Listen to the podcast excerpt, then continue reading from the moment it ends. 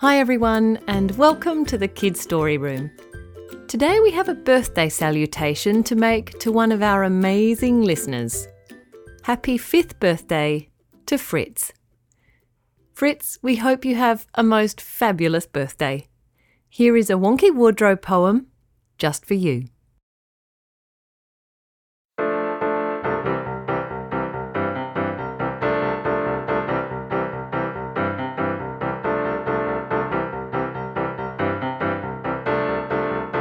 Fritz's Fiery Flip Flops by Ernestine.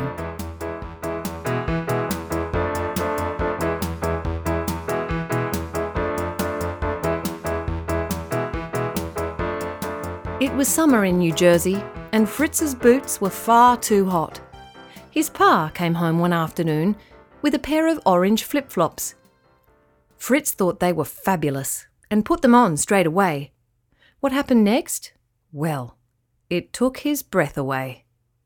A flash of fire came bursting out of each flip flop's orange sole. Fritz went shooting up in the air, his mouth a gaping hole. Whoa! he yelled. What's happening? What is going on? I thought you were a pair of flip flops. It seems that I was wrong. The flip flops powered up full bore into the sky. Fritz looked down and yelled and put his hands over his eyes. His house and town were tiny now. He was so far up in the air. He could see the glint of a swimming pool and the sparkle of the county fair. To keep from getting dizzy, Fritz stopped looking down below. He looked up above instead and decided to go with the flow. The flip flops were rocketing him up, faster and faster and faster. Fritz yelled out at the top of his lungs, I hope this won't be a disaster. Fritz certainly wasn't hot any more. The air up so high was cold. And just as Fritz began to shiver, the flip flops began to roll. They span around incredibly fast. Fritz didn't have time to think. Suddenly there was an enormous whoosh, then a bang, and a whoop and a clink. No longer were they racing through the air at breakneck speed. They had slowed down enormously. Fritz felt his whole body freed. He opened his eyes to see where they were, and a smile lit up his face. They had just burst through the atmosphere and now were drifting in space. The flip flops now slid off his feet one of them transformed to a mask. It slipped itself over Fritz's head, and he could breathe, and talk, and laugh. And laugh he did at the wonder of it, the sense of floating in deep dark space, at seeing the earth from so far away, from this new and magical place. Thank you, Flip Flops, he said, for bringing me way up here. I have no idea how you managed it, breaking through Earth's atmosphere? I always imagined you needed a rocket or a gigantic UFO. That a tiny pair of flip flops could do it? Well, that I didn't know. But now we are here and I love it. There's just one tiny thing. The mask is great and I can breathe, but the rest of me is shivering for it is cold way up in space.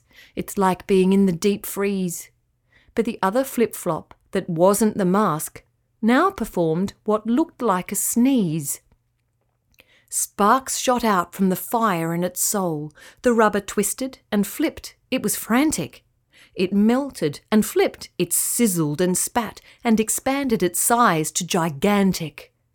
Fritz had closed his eyes against the chaotic blast but as it calmed, he stole a peek, and then opened his eyes wide, aghast. The flip flop had transformed into a dragon. It was fiery orange and hot. The dragon was sending out enormous heat, and now, freezing, Fritz was not. The dragon stretched its body and spread its glorious wings. It opened its mouth and breathed a spurt of fire that surrounded Fritz in a ring. Inside the ring of fire, it was warm, cozy as being tucked up in bed. Fritz felt his body relax, and he whooped aloud and said, Hello, dragon. How are you? It's great to have you here. At first, I was a little scared, but I don't think I need to fear. The dragon looped the loop in reply, and the ring Fritz was in spun round. It was like being in a tumble dryer, except it made no sound. The dragon gently lifted the ring up onto its neck, and then they began to cruise through space like a spaceship in Star Trek. Fritz looked out and saw the earth, a bluish speck so tiny. The stars loomed bright around him, huge and bright and shiny. The dragon flew them past the moon, the craters deep and wide. They zoomed down inside them. Fritz was loving this ride. The dragon flew very close to Mars. Fritz could see the red dust, clouds of it drifting across like a planet made of rust. The dragon passed by Jupiter, the biggest planet by far. They zigzagged between her many moons. She was brighter than any star. Saturn, the dragon, flew by next, with its rings of ice and rock. Again they zigzagged between the moons. Fritz never wanted to stop. Uranus was the next one along, with 27 moons. Fritz counted as they flew right through, like a crowd of helium balloons. Neptune was a long way out, where it was deep and dark and cold. The wind was icy way out here. His dragon sure was bold.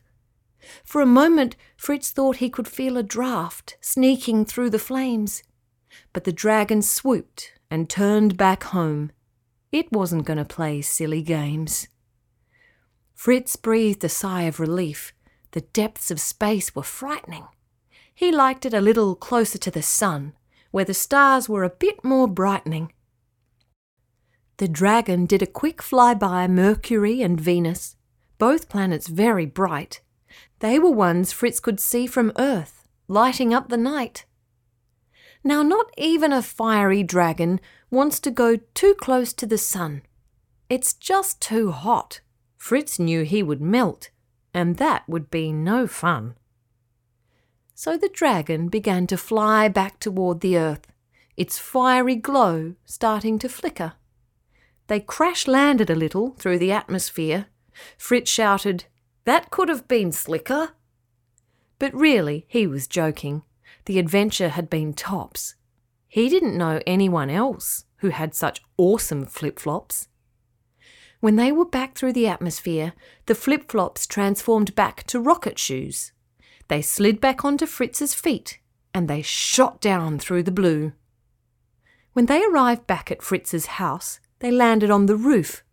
Fritz looked down at his feet, but the flip flops showed no proof that they had just been rockets and a dragon in outer space. The only proof of that was the light in Fritz's face. His pa called out, Hey, Fritz, what are you doing on the roof? Oh, you know, called back Fritz, just checking it's weatherproof. Well, come on down, his pa replied. You shouldn't be up there in those shoes. What if you tripped and fell? That would be very bad news. Righto, pa, Fritz replied, and he scrambled down a nearby tree. He whispered quietly to his flip flops, You're a secret, just for me.